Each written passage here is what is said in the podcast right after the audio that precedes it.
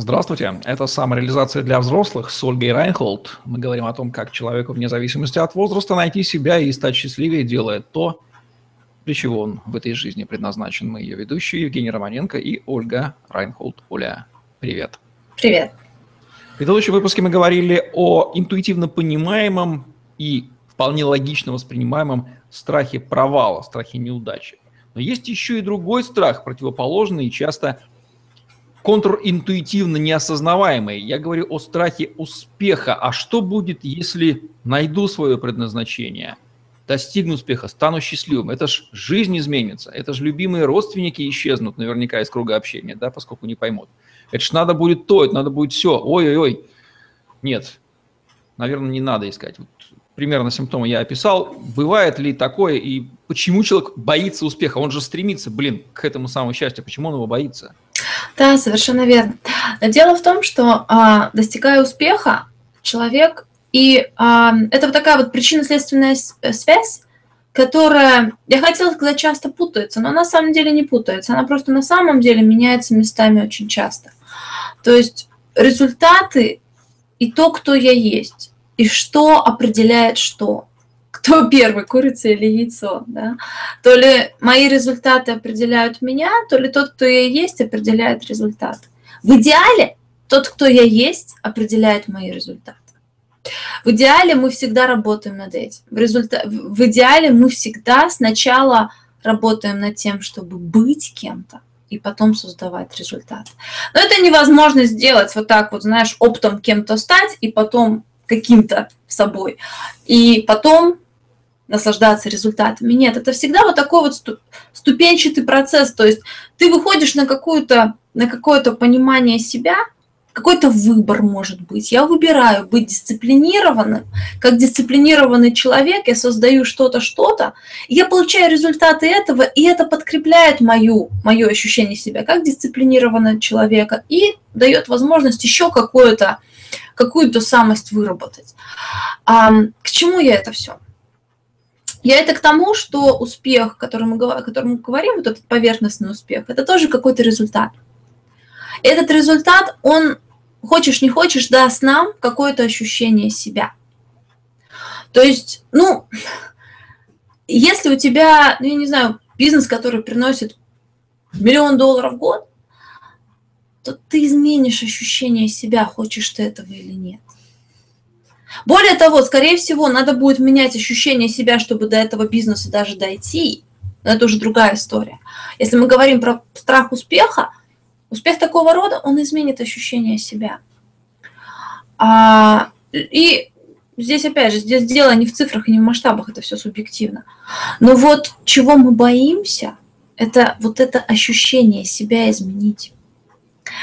А, потому что каждый раз, когда в коучинге понимаешь, что пока человек не изменит ощущение себя, никакие внешние действия ему не помогут, а как-то, ну я не знаю, если, может быть, человек ощущает себя вот в, то, в той позиции, в которой он очень осуждающе относится к людям, да, например, и при этом он пытается построить очень много связей каких-то для того, чтобы, там, опять же, продвинуть свой бизнес, продвинуть свой бренд.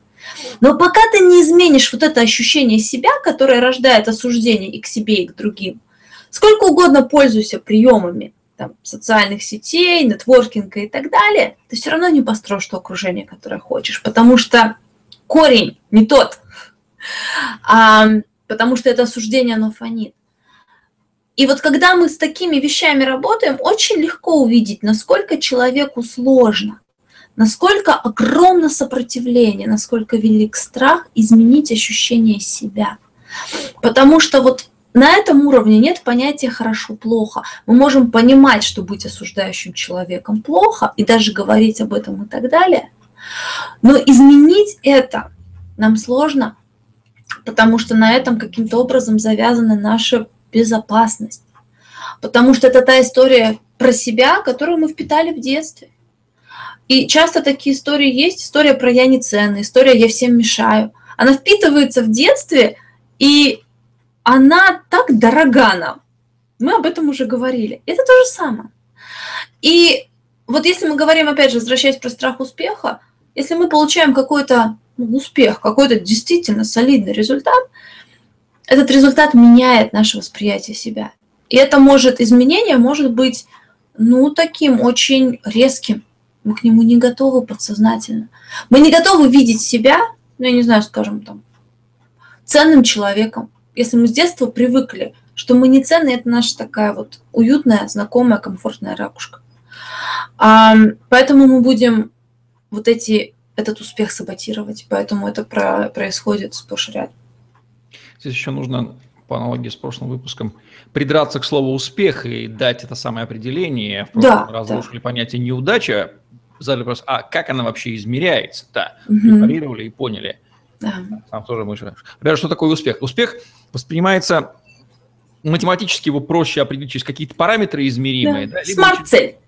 Да, либо через это самое ощущение, но при этом у человека, находящегося в состоянии в точке А и в точке Б, даже если мы смотрим на него и мечтаем, это для нас вот его состояние является успехом, потому что оно очень далеко от нашего. Но он, будучи в нем, он этой разницы не чувствует. Он чувствует себя совершенно естественно, потому что он колоссальный путь проделал, он знает, какую цену это заплатил, воспринимается это как само собой разумеющийся результат, который был достигнут. Да, и он очень много мог бы рассказать а, всем этим мечтателям, думающим, что ему повезло, на самом деле, сколько, как выглядела кривая его движения к этому успеху. Для него это естественное состояние вознаграждения после там, многолетней борьбы. А вот это вот ощущение себя, как его можно понять по словам, что человек говорит? Можно его понять и увидеть в нем колоссальные баги, а, по словам, не знаю, я точно знаю, как это ощущение себя, вот это изменение ощущения себя,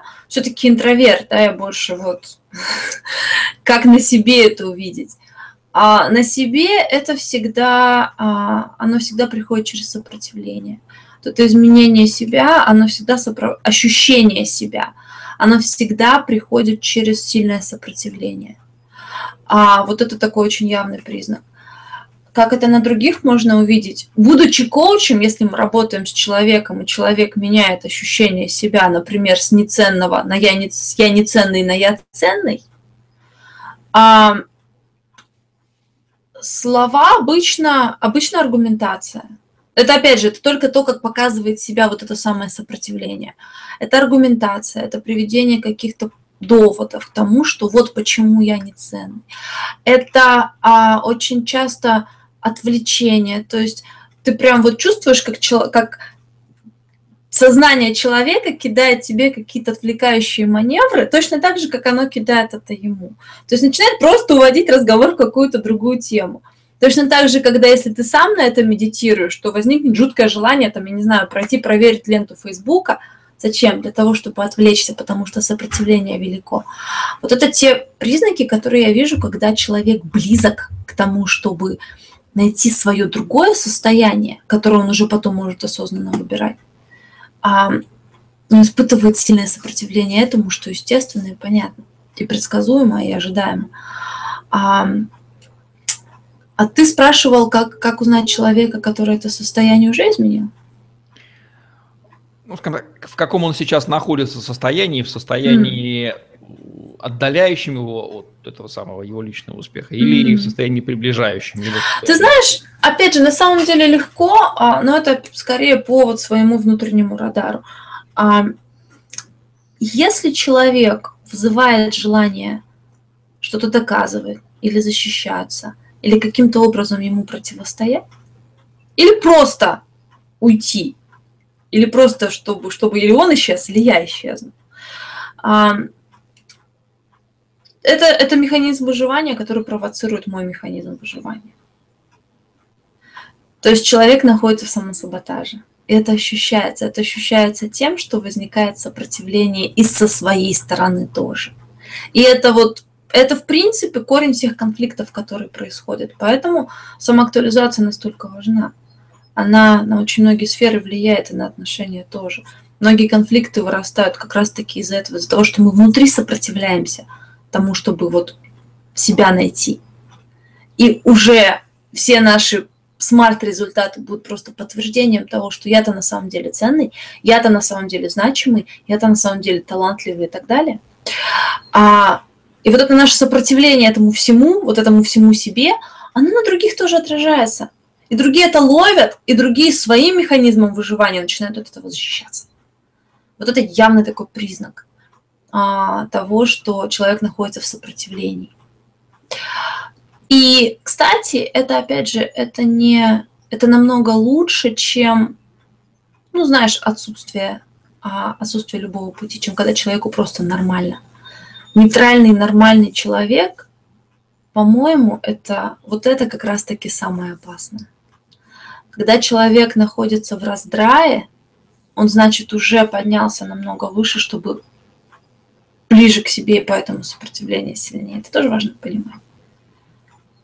Вот такие вот мысли по поводу страха успеха, в основе которого лежит страх изменить ощущение, страх измененного ощущения себя, которое должно измениться, которое Ольга рассказала в программе «Самореализация для взрослых». Ставьте лайк, подписывайтесь на наш YouTube-канал, чтобы не пропустить новые интересные видео с вашими любимыми экспертами. Как работать со страхом успеха, что лежит в основе, теперь вы знаете немножко больше. Применяйте это. Всем пока. Пока.